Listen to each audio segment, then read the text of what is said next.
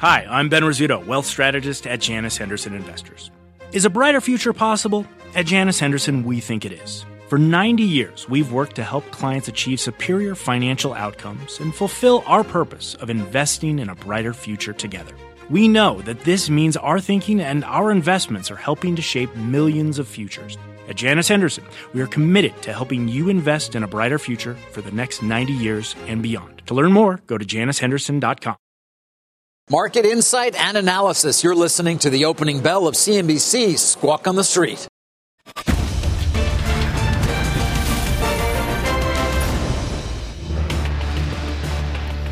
Good Wednesday morning. Welcome to Squawk on the Street. I'm Carl Quintanilla with David Faber and Leslie Picker. Cramer has the morning off. We are coming off the best day for the NASDAQ since November, all time highs for the Dow. As we get a final vote on stimulus today, 10 year auction. One in 10 Americans are now fully vaccinated, and Texas reopens today. Core CPI runs cool. Our roadmap begins with COVID stimulus in focus. Stocks are set to rally again at the open after Tuesday's tech bounce. Plus, GE is going to sell its leasing unit, its aircraft leasing unit, to AerCap. It's a $30 billion deal. Hear what Larry Culp told me about whether this is the portfolio they'll stick with at GE. Looking forward to that. 30 billion must be the magic number because there's a 30 billion dollar gaming company. Uh, what you need to know as Roblox looks to make its NYSE debut this morning, Carl. Yeah, well, luckily we have you here, Leslie, to help us get through that. Uh, overall, though, uh, the commentary is going to center, David, uh, around the upside reversal of the trend yesterday, and certainly this core CPI number up one tenth, looking for two tenths, is going to have somewhat of a soothing effect on those who are worried about rates. No doubt. Uh, going to, as you point out, uh, the core rate rise, what, 0.1 percent again. That was below the estimates. That is going to calm fears of inflation that certainly have been uh, ever present uh, as we've watched very closely the movements of the 10 year yield over these last few weeks, and our broader uh, equity markets have certainly seemed to uh, move on it as well. Uh, Leslie, unclear at this point what it all means, but we've obviously saw we saw a huge move in, in many of the growth names, many of the names that were beaten up yesterday. They all, many of them came back. Tesla, we talked about, ended up enormously. Uh, the ARK funds, of course, led by Cathie Wood, that had been down, given all of the uh, high growth names she includes in there, had an incredibly strong day yesterday. But I, unclear whether, of course, that will be maintained. You can see, though, where we're opening right now, given again what Carl just said, in terms of at least muted expectations so far. Yeah, but as you mentioned, came back with a vengeance yesterday. It's almost surprising how binary this market feels. You know, on days where you see some of the more value oriented names uh, doing well, those growth names struggle, and vice versa. Uh, obviously, you've seen a little bit of this for a while now. And, and interestingly, Bloomberg notes that I think this was before yesterday's the, yesterday's gains. Uh, they say that value investing wipes out pandemic losses with 100 billion dollar gain since the start of November. So, guys, we hear value investors, they've been lamenting that it's just a difficult environment for value investors. I think I've been hearing this for about 10 years now. Uh, you know, anytime someone says that, we can we can point to these statistics at least in the near term and say, hey, things have been pretty good over the last four months, right, Carl? Yeah, uh, definitely trying to make our way through some of these transitions. BofA's got a good note this morning, guys, uh, that basically says dust off what they're now calling the mid-cycle playbook, in which you would fade the home builders, buy the industrials. Uh, what ends that process? In their words, David, uh, when good inflation turns into bad inflation. Uh, but they do warn that that phase could go a lot longer than what is typically about a nine month period. So definitely some uh, playbook adjustment, which we'll get to uh, in more detail later in the hour. Uh, we do, though, David, have to get to the GE news, which is uh, big for aviation, uh, potentially big for regulation, and I can't wait to hear what Culp told you. Yeah, well, I had an opportunity to uh, to interview Larry Culp earlier this morning, prior to what's a big day for them. Not just this announcement, Carl, but they have an investor day as well. Uh, they actually thought they might have announced the transaction, I think, a day or two earlier, but they're all on the same day. Let's get to the deal itself, though. Uh, and again, the Journal had told us some of the details potentially in reporting on it uh, over the weekend. Um, but the main headline is 30 billion bucks. Uh, that's 24 billion in cash. They'll also own 46 percent of the combined company, and then there's another billion that'll be paid in AerCap notes or cash on closing as well. And most, if not all of it, is going to be used by GE to pay down debt. You know, they've been on this effort over years now to reduce what was a backbreaking debt load at the company that Larry Culp, of course, took over, uh, what, two plus years ago. Uh, and, um, uh, and to reduce the risk at GE Capital. Uh, a multi year effort is what they call it to reduce that risk at GE Capital. They feel that now is the time to take advantage of an opportunity to do this deal with AerCap, to get those proceeds, to reduce debt, and basically to make GE Capital now just another line item uh, as opposed to its own unit in terms of the way they report things. That's an important moment for this company. Take a listen to Mr. Culp discussing the transaction that they've announced this morning this really marks the transformation of the company into a more focused, simpler, and stronger GE. We're going to be able to focus on our core four industrial businesses aimed at the energy transition, precision healthcare, in the future of flight. And there's no question that we're going to be a stronger company going forward financially and operationally. Uh, they are still talking about taking leverage overall, that is leverage to uh, net debt over EBITDA, to as low as less than two and a half times. That's for consolidated industrial businesses, which is what the company is going to be at this point uh, by 2023. So they're not there yet. He continues to talk about being on this path to being a well capitalized company. Uh, and I did ask him about that as well. But as I said, this is also their investor day, so they're going to be speaking more broadly about their 2021 outlook, including what is uh, estimates for free cash flow at the company that are pretty wide. Take a listen. We're early in the recovery, right? There's still a great deal of uncertainty as to the path, uh, particularly around our aviation business. So some might say that's a conservative guide. We think it's appropriate given what we know and don't at uh, at this point in time. We'll reiterate today again our view that we can be a high single digit uh, cash generator, cash margins on the business as we go forward over the next few years. And they are talking about free cash flow of two and a half to four and a half billion dollars, Leslie, for 2021. That's an outlook they did share when they reported earnings in late January, although we haven't obviously had an opportunity to talk to Mr. Culp uh, since then. We didn't talk to him around that. 15 to 25 cents a share in EPS. And again, trying to get margins up, the renewable business in particular, where they've got negative margins right now. Yeah, and it sounds like they're they're looking to really benefit from the upside here, since uh, you know cash and stock deal. GE is expected to own 46 percent of the combined company. Uh, so you know an interesting structure for this deal, and as you mentioned, and, and as you uh, you know really were able to to pull out of Culp, uh, you know, this is going to be a much more streamlined GE. The, the point is really to help pay down that debt, but, you know, still capitalize on the upside of, of this growing uh, area of, of the industrials market. Yeah. And, Carl, you know, the, the uh, story they're pitching to investors today is we are now uh, focused on tier one businesses in power, renewables, aviation, and healthcare.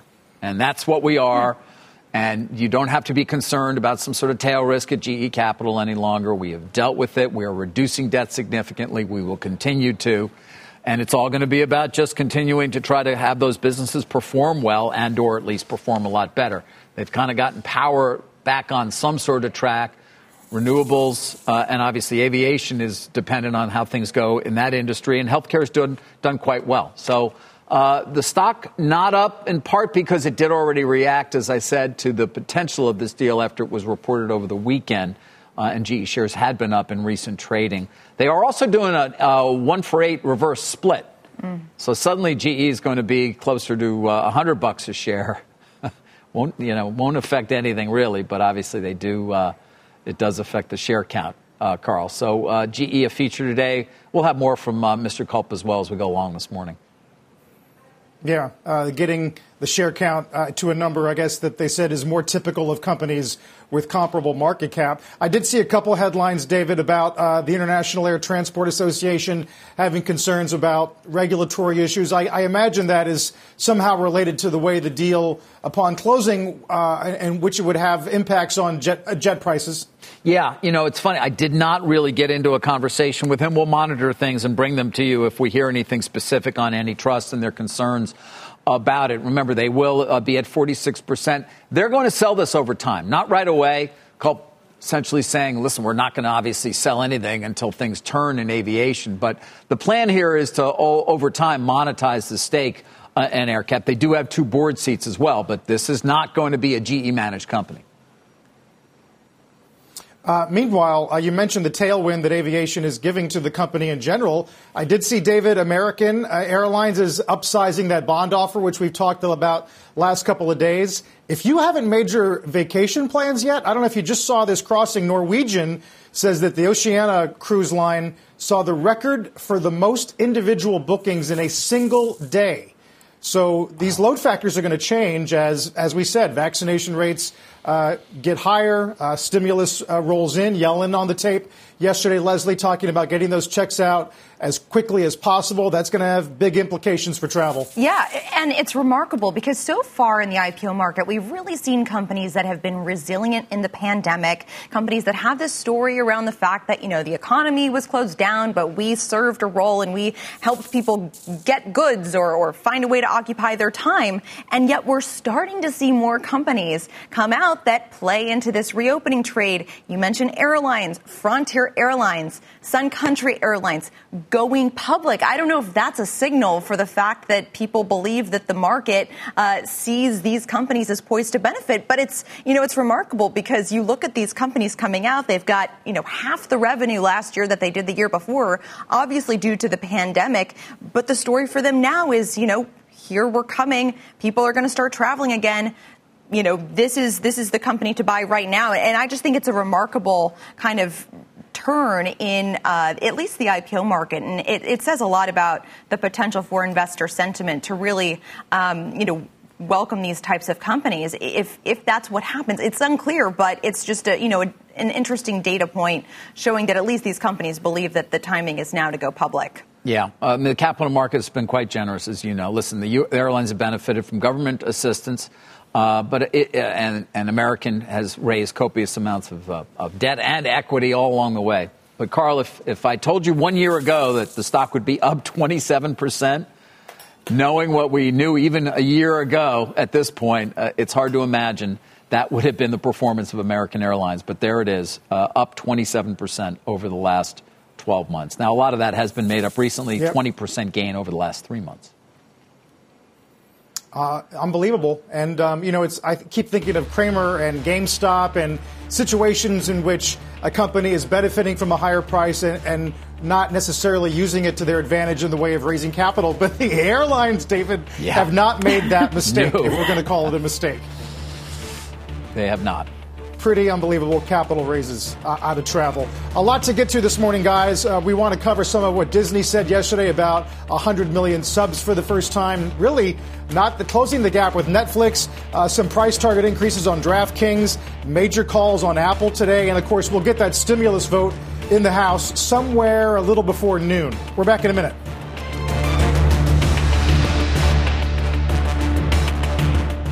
Let's get straight to the point. You want to grow your portfolio to fight rising costs of inflation or pay off your debt or anything standing in the way of you and financial freedom, right? Yahoo Finance, our sponsor today, can help.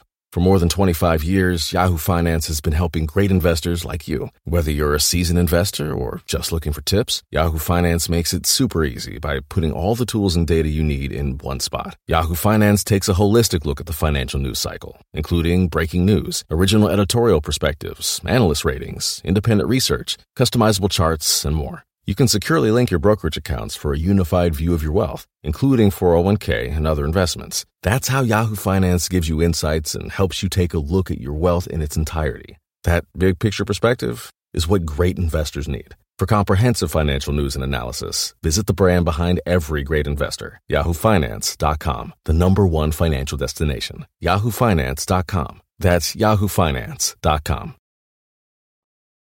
Welcome back. The House is in session as lawmakers get ready to vote on the $1.9 trillion COVID relief bill. Ylan Mui joins us now with the latest. Ylan.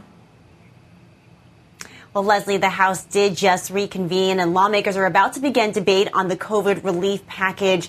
One thing that we're expecting is for the final vote to start around noon, but Republicans could try to delay that. No GOP lawmakers are supporting this bill. Instead, they've been hammering Democrats over projections that show some of the relief money won't be spent for years. House Minority Leader Kevin McCarthy tweeted The White House and Democrats have abandoned any pretense of unity, opting instead to jam through a $2 trillion liberal wish list that showers money on blue states and foreign countries, but spends just 9% actually to combat the virus. Of course, Democrats are calling their bill historic and transformative. In addition to the stimulus checks and a boost in jobless benefits, it also includes $350 billion in aid to state and local governments, $125 billion for K 12 public schools, $48 billion for COVID testing and response, $7.5 billion directly to the CDC for vaccine distribution, and $7.25 billion to expand the PPP. Well, yesterday, House Speaker Nancy Pelosi was asked if this would be Congress's last COVID relief package. Here's what she said. You're just going to have to ask the virus. If it stops mutating, if it stops spreading and therefore mutating, then uh, this will be, we will have legislation to address it for as long as it's there. So, guys, this would be the sixth piece of legislation to address the pandemic. And I think I speak for everyone when we say that nobody wants a seventh. Back to you. Yolande, what does this mean for, uh, you know, the potential for infrastructure? I know a lot of people have been looking at, you know, getting the stimulus package kind of behind us, assuming the vote goes through today. Uh, you know, does that mean we can turn our attention now to infrastructure? And how does a $1.9 trillion number impact the likelihood of getting a significant infrastructure plan going? Yeah, so I think those conversations are just now starting to happen, Leslie. Um, the White House has said that it is talking with lawmakers, trying to figure out what exactly would go into the bill. Infrastructure is a sort of broadly defined term. You've heard the president talk about, for example, electric vehicle charging stations being a part of that, in addition to your traditional roads and bridges, highways, et cetera. You're hearing other Democrats talk about uh, having recurring stimulus payments as a part of the next infrastructure package or extending unemployment benefits. So, you know, there's a lot of cats and dogs that could be included in the next big package. Um, but I do think that there is going to be some um, maybe discomfort on the part of moderate Democrats to accept a multi trillion dollar package on the heels of a nearly $2 trillion package um, that, again, a lot of folks are saying some of the money is not being very well targeted. Ylan, we'll um, wait to see how the vote uh, timeline happens later on today. Uh, with your help, I'd say our Ylan Mui in Washington.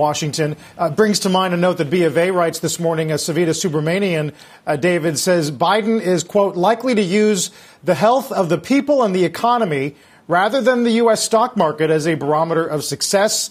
His administration is so far focused on correcting inequities across income, race, and gender. Uh, they go on to say that historically, at least, that has benefited discount over luxury, which we'll keep in mind uh, with, hmm. through a stock lens. But to Ylan's earlier point, um, it is going to raise some criticism that, for example, all that state and local money will go to help cities that uh, certain uh, jurisdictions will argue have been mismanaged over time and made poor decisions. Yeah, that was listen. That was an argument. Uh, we heard it many times. The Republicans certainly calling out what they call the the blue states. And, uh, and, and saying that unclear if that's the case, but 350 billion dollars a lot of money. I think tax revenues have come in uh, at a higher level than many had anticipated they would. Certainly, even in states like California and surprisingly New York.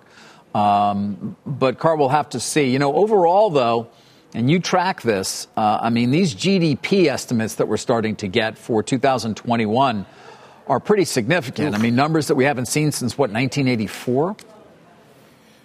Yeah, 83 would be. Um, so the Journal did a survey of economists for the full year, uh, looking at 5.9, which would be the fastest since 83. Uh, but remember, OECD yesterday said um, 6.5 for the U.S. And more broadly, Leslie, they're talking about the U.S. being this incredible engine yes. of growth for the whole world. That's all right. because of a stimulus package that was narrowly passed because of a couple Senate seats that came down to a special election here or there. Yeah, that's remarkable. They do note, however, that the rise in U.S. Treasury yields uh, could spark capital flight from emerging markets. We've been talking about that uh, on our air quite a bit over the last few days, just the, the overall ripple effects of what we're seeing here uh, these days. But certainly remarkable that 6.5% uh, potential expansion in 2021 and the fact that it's it's driving uh, the entire global expansion, or expected to drive the global expansion um, over the course of the year. Just just a remarkable uh, change from what we were talking about about a year ago, Carl. Yeah.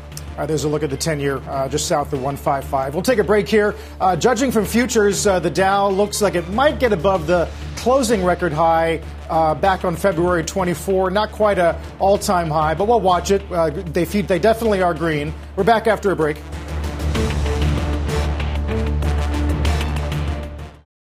People today can spend half their lives over 50. So it's good to be financially ready for what's important to you as you get older, like a family vacation. Or starting your dream business. Welcome to Connie's Coffee. How may I help you? AARP's trusted financial tools can help you plan for whatever your future holds.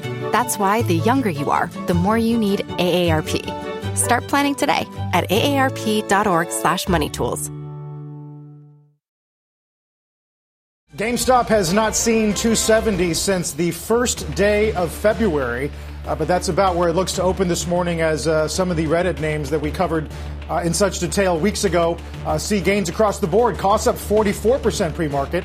More squawk on the street and the opening bell in about six minutes. However, I'm going to step out on a limb here. Uh, this I is the big hold on, everyone. We've been waiting I for this. I think we're at the bottom. I really do.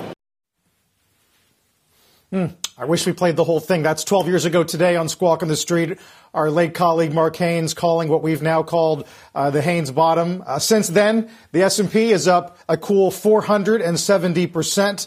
Uh, David, the, the, the full soundbite talks about his thinking behind that call. He said this was for real, this would have legs, but it basically centered around the 200-day moving average of the S&P, which at that point uh, the S&P was 67 percent, I think, uh, of that. So, uh, in his view, that this was time to buy, and man, he was almost perfectly right. Yeah, it's hard to get a call that would be that good. I mean, if you if you listen to it and you just said, "Okay, I'm done for the next 12 years," not paying any attention, you'd be in pretty good uh, you'd be in pretty good shape. Uh, it was, uh, you know, Carl, of course, uh, 12 years. It just it, it's hard to imagine. Uh, but you got to remember where we were 12 years ago, coming well, I mean, hitting bottom, what, 666 in the S&P. Uh, we were just talking about GE. Remember, GE shares were trading then at around, what, three bucks? We were worried about Polish mortgages, I think, that the company had made out of GE Capital. I mean, on and on and on. The financial system, of course, was the key concern then. So different from what we've dealt with over this last year, where we really never did question the, uh, the, the underpinnings of the financial system because the Fed and the Treasury moved so fast almost a year ago now. Uh, but uh, yeah, that was quite something, that Haines bottom.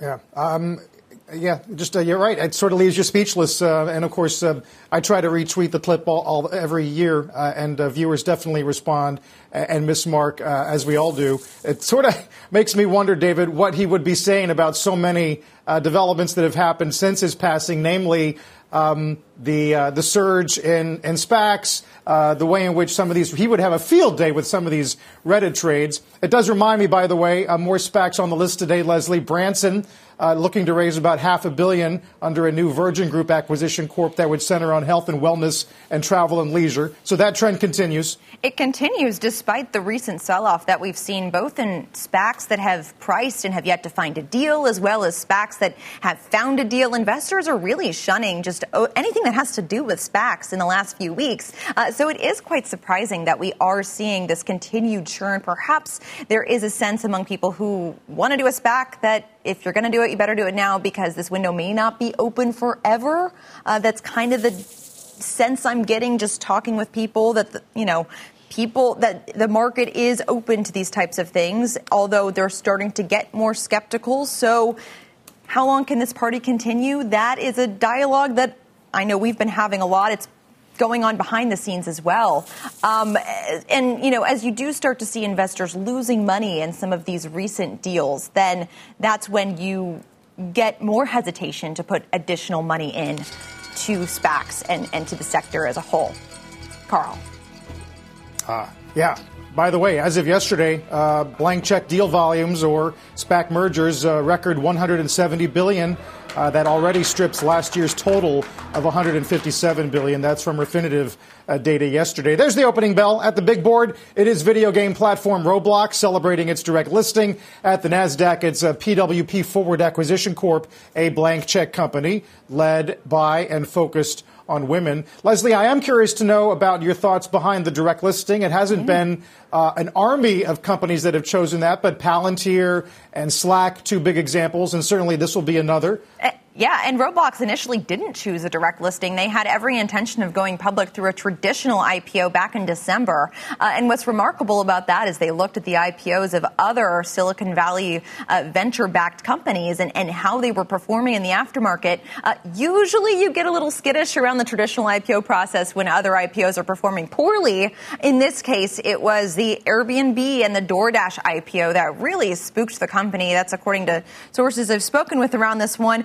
And they said, we don't want to see our stock soar like this because we're worried about what it might mean for employees uh, who were had the option of selling some of their shares at the IPO price, looking at the opportunity cost of what might happen if that stock soared. So instead, they decided to punt the listing. They did a private placement back in January that valued this company at $30 billion, instead opting for a direct listing, which, you know, kind of do, does away with a lot of this uh, you know, back and forth with the roadshow, trying to find an IPO price, allocating shares to, you know, a, concentrated, hopefully, if it's a good deal, concentrated group of, of long only mutual funds. That's usually the goal among uh, the underwriters, uh, and instead opted for a direct listing, which will be interesting um, to see, David, today, because, yeah. you know, obviously GameStop has been, uh, you know, the darling of, of the retail investor. Uh, here's another gaming oriented company. Obviously, totally different business model,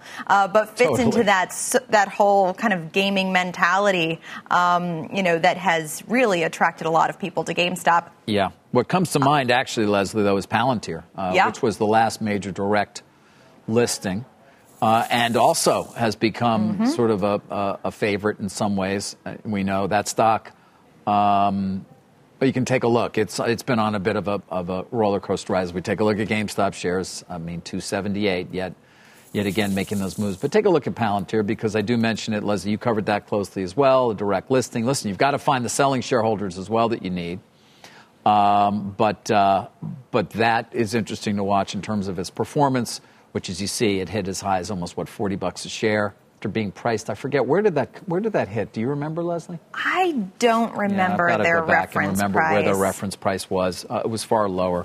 Um, and, and, Carl, you were asking about SPACs. You, you know, you, uh, Perella Weinberg's latest, they're a sponsor of that SPAC as well. That was ringing the bell there. It's a uh, we've got a, a, number of these now. A, uh, a form to combine with a growth business that is led by or founded by women uh, and a business that enriches women's lives is what they're talking about. And by the way, Perella Weinberg, which is a sponsor of that SPAC, is actually going public through Betsy Cohen's SPAC. So it soon will be a fully public company when it de-SPACs, Carl. But uh, there's a look at our SPAC 50.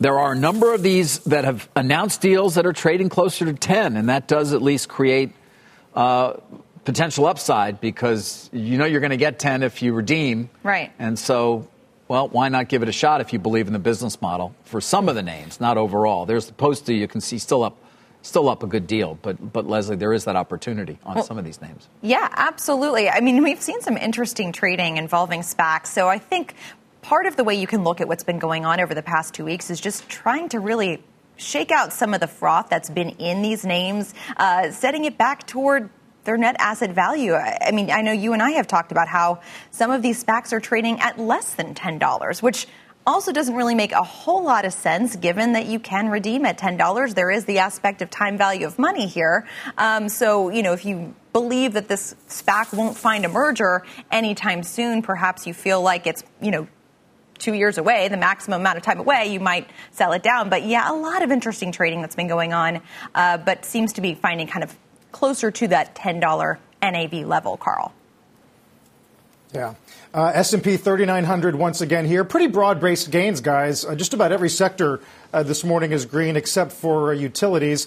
Uh, keep your eye on Apple this morning. A few different cross currents. Uh, the first one is that Wedbush, Dan Ives adds it to best ideas, says they've been doing channel checks in Asia and that this is hard to believe, but he just said that, that based on the checks, the potential for 240 million to 250 million units in fiscal 22 uh, is possible, which even he admits would be an eye popping figure. Uh, that's sort of offset by some headlines out of Nikkei today, David, uh, that argue, at least on the iPhone 12 mini, uh, they're bringing some production levels down in the first half, which we see, we seem to get those kinds of headlines out of Nikkei often. But certainly, if uh, if Ives is directionally uh, correct, that would be an upside surprise for at least the production uh, of, of what Apple's putting together and what and what Ives continues to call a super cycle. Yeah, and the stock, of course, performed quite well yesterday, along with the broader market, as you might expect. Although, as you point out, down today, despite the fact that the Nasdaq up another one percent. And I'm taking a look at Tesla because it is a tell, oftentimes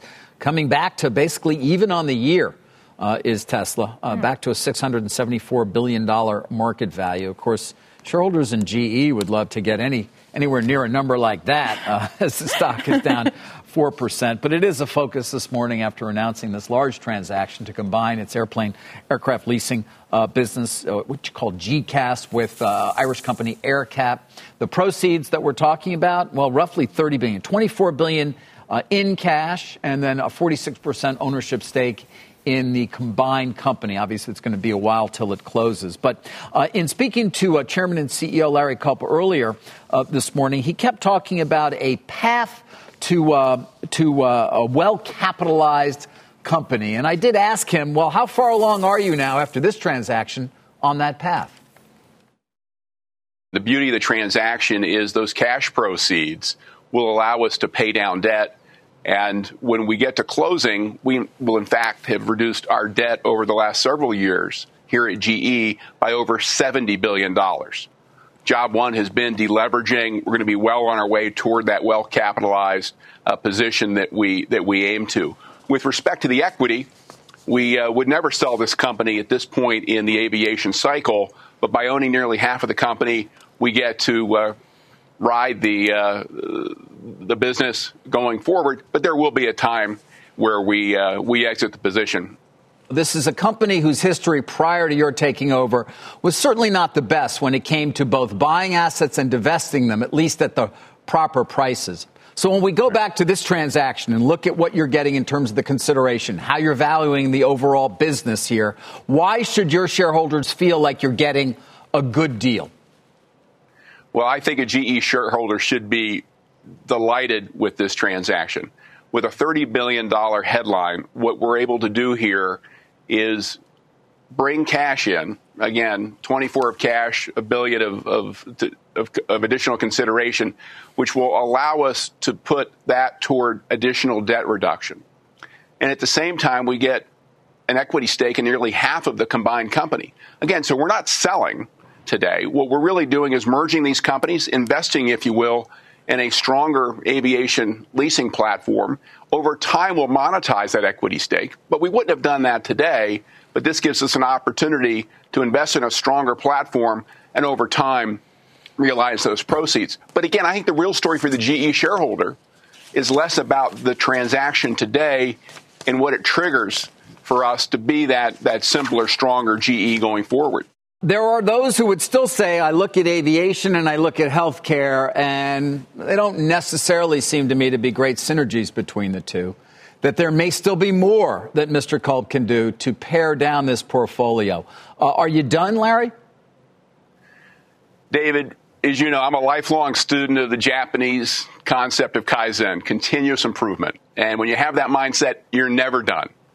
But I think today is really about putting our GECAS business in a position to succeed in a way that serves all GE shareholders. We get to pivot toward that transformation with a, a, more focused, a simpler GE in mind. And over time, we're going to be focused on continuing to improve the performance of our underlying businesses.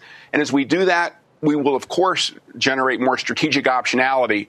But I think today is really a focus on, on the businesses. And I'm excited to have a chance for everyone to see the CEOs up close, see what they're doing with their businesses and where they're headed.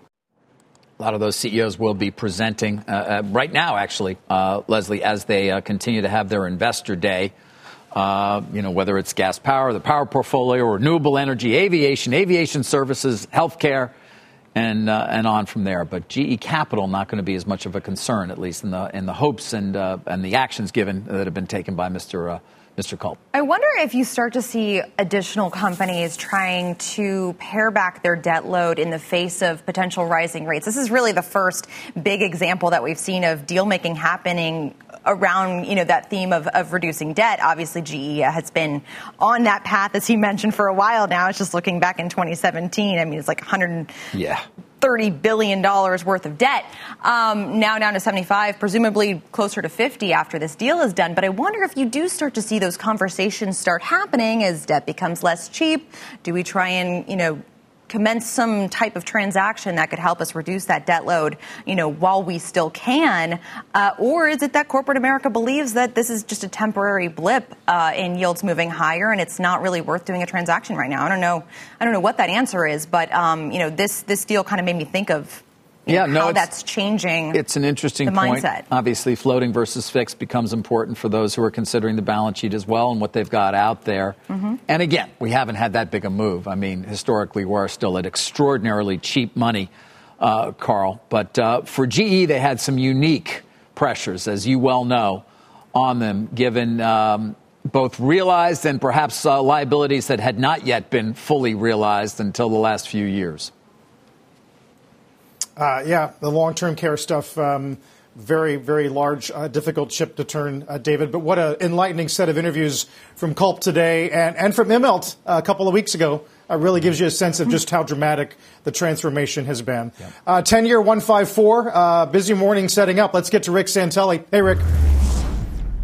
Good morning, Carl. Well, we had some data this morning. Yes, we did. We had February CPI. And the fact of the matter is, is that it was basically as expected. You could argue that core was 0.1 instead of 0.2, but there was a very large market reaction. Now, as you look at intraday 10s, we made our spike low yield high price at 153 on that data. But that's not necessarily what I'm talking about. It was really what Joe Kernan asked me this morning.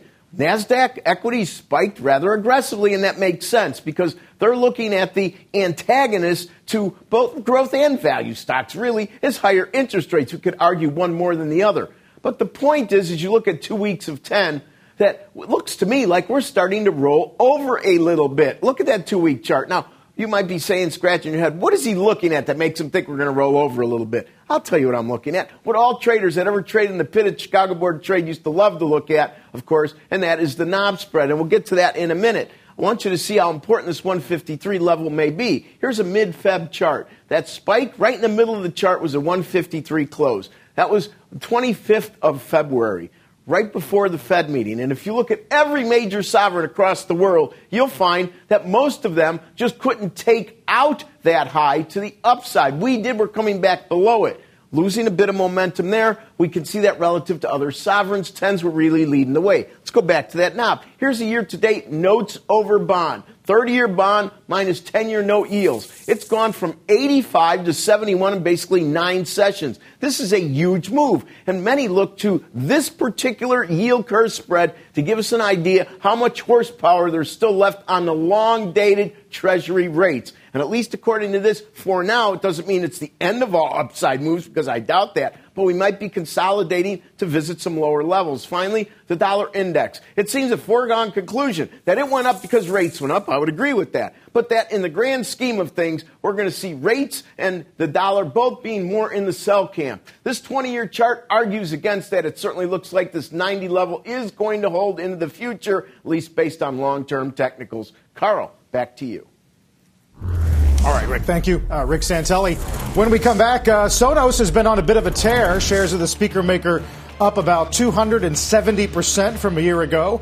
We're going to talk to CEO Patrick Spence about his company's growth strategy, this new uh, remote uh, speaker. In the meantime, uh, Dow is about 20 points away from a fresh all time high. Don't go away.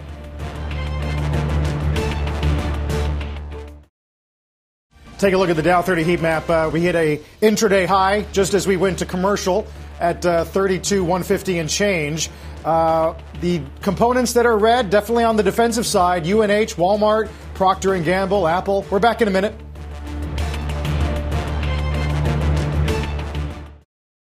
Shares of Sonos rallying over 60% this year alone. Just yesterday, the company announced the launch of its first ever portable speaker at an investor meeting, another post IPO first for the company. For an inside look at the strategy this year, we're joined in a first on CNBC interview with the CEO of Sonos, Patrick Spence. Patrick, welcome back. Always good to have you.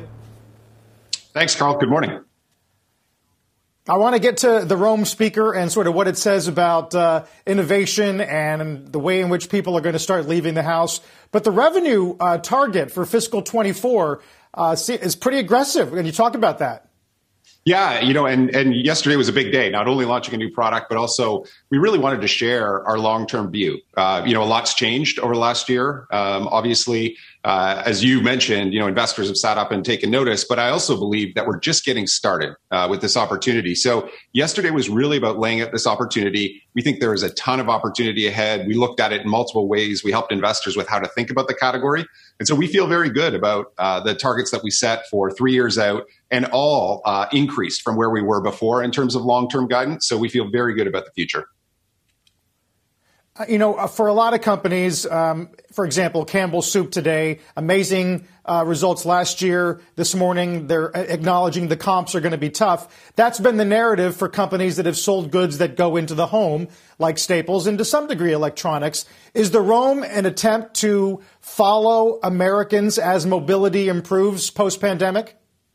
Absolutely, Carl. So it's a product that really, you know, is perfect as the world reopens and people want to bring that great experience that they've had from Sonos with them, right, as they gather. Um, so we think this opens up a whole new opportunity uh, for us. And we talked yesterday about the fact that you know, today we have about 25 million people around the world using Sonos products and services. And really what we want to do is get over 100 million people doing that. We think that's possible over the next few years. And we have a roadmap to get us there. And that's why we feel so confident. So, yes, we were born in the home. We've been there for 19 years. You know, we've also weathered um, you know a number of economic disruptions over time. And because of the strength of our model the strength of our system and the strength of our great products we've been able to grow through that entire time. And so we feel good you know uh, if the world's in a situation where we go back outside and things change a bit we still think we have a, a lot of strength and a lot of opportunity for the future yeah, you mentioned it being in the home. I've got it in, in, as well. Uh, and I noticed Sonos Radio uh, recently, I've sort of been experimenting with. What kind of user are you looking for? What's the strategy there? I mean, I'm not paying for it as far as I'm aware. Uh, I don't know if it becomes or is already a paying service at some tier. But Patrick, give us a sense as to what you're seeing. Yeah, thanks, David. So there is both the ad supported, which everybody gets when they get their Sonos, um, and it is our third most used service today. Um, so it's shot up the charts there. Uh, people are loving it. But we recently introduced a pay for tier as well, which um, allows you even higher definition audio and as well bring some exclusive stations. So around the holiday period, we had Dolly Parton do a couple exclusive stations. Bjork just launched one, FKA Twigs, and we really think it complements all the great services already on the Sonos platform. So we have 100 music services and podcast, audiobook services on the platform. Um, and those are getting great use. And so we're seeing customers use something like Spotify or Apple Music or Amazon Music in addition to Sonos Radio or Sonos Radio HD. Um, so we're excited about that. We think it fits a really, really nice niche with our customers and the kind of people we appeal to. Again, it complements the great on-demand services that we all know and love as well. Yeah. Uh, now, for those who have uh, speakers installed under S1, under your old system, I mean, how many software engineers do you have? I'm constantly getting updates, which is great. But at the same time, you always wonder, are you going to continue to support older versions of the software as well for those people who have you know, speakers stuck into the wall, as oftentimes is the case? Yeah, that's a great point. So, you know, two thirds of our engineering team is on the software side. And actually, yesterday at the investor event, what I talked about is Sonos is really a story of software eating audio, right? So we go back to Marc Andreessen and him talking about software eating the world. That's really been our story and how we've disrupted the space. So a big chunk of our people is on the software side. It's our magic. We have accelerated those updates. So we're making the service better over time. Um, and you know, the, we also create the longest lasting products that are out there. So you know, there are products from 2005 that people are still using on S1. If they want to move up and enjoy, you know, some of the new features and functionality, that's what S2 is for. Um, so we will have those transitions from time to time. But again, you know, that we did that last year after 15 years of shipping products. So th- this is something that is almost unheard of in consumer electronics. How long we we you know we make our products last. So, Patrick, just quickly, because I know we're running out of time here, I'm curious where you see the potential in autos. I know that on Tuesday, yesterday, you uh, mentioned the partnership you have with Audi and its SUV. You know, how do you see the potential there for uh, installing additional sound systems, additional partnerships, and so forth? Yeah, thanks, Leslie. So, you know, w- what we showed yesterday is the fact that um, we're only right now about 7% penetrated in the $18 billion premium home audio segment. But there's even more opportunity ahead as we do things like Roam and then we do auto, which get us into the $90 billion uh, TAM of the, the whole audio market. And that's where we want to play. We want to be the sound experience leader and we want to be in all aspects of your life. And so we're super excited to start that journey in auto with, uh, audio, with Audi uh, and do it with the Q4 e-tron. Uh, but we're just getting started there. Patrick, we always like to talk supply chain. We'll have to save it for next time. Uh, appreciate it. Good to see you. Patrick Spence. Good to see you too, Carl. Thank you. You've been listening to the opening hour of CNBC's Squawk on the Street. People today can spend half their lives over 50. So it's good to be financially ready for what's important to you as you get older, like a family vacation. Or starting your dream business. Welcome to Connie's Coffee. How may I help you? AARP's trusted financial tools can help you plan for whatever your future holds. That's why the younger you are, the more you need AARP. Start planning today at aarp.org/moneytools.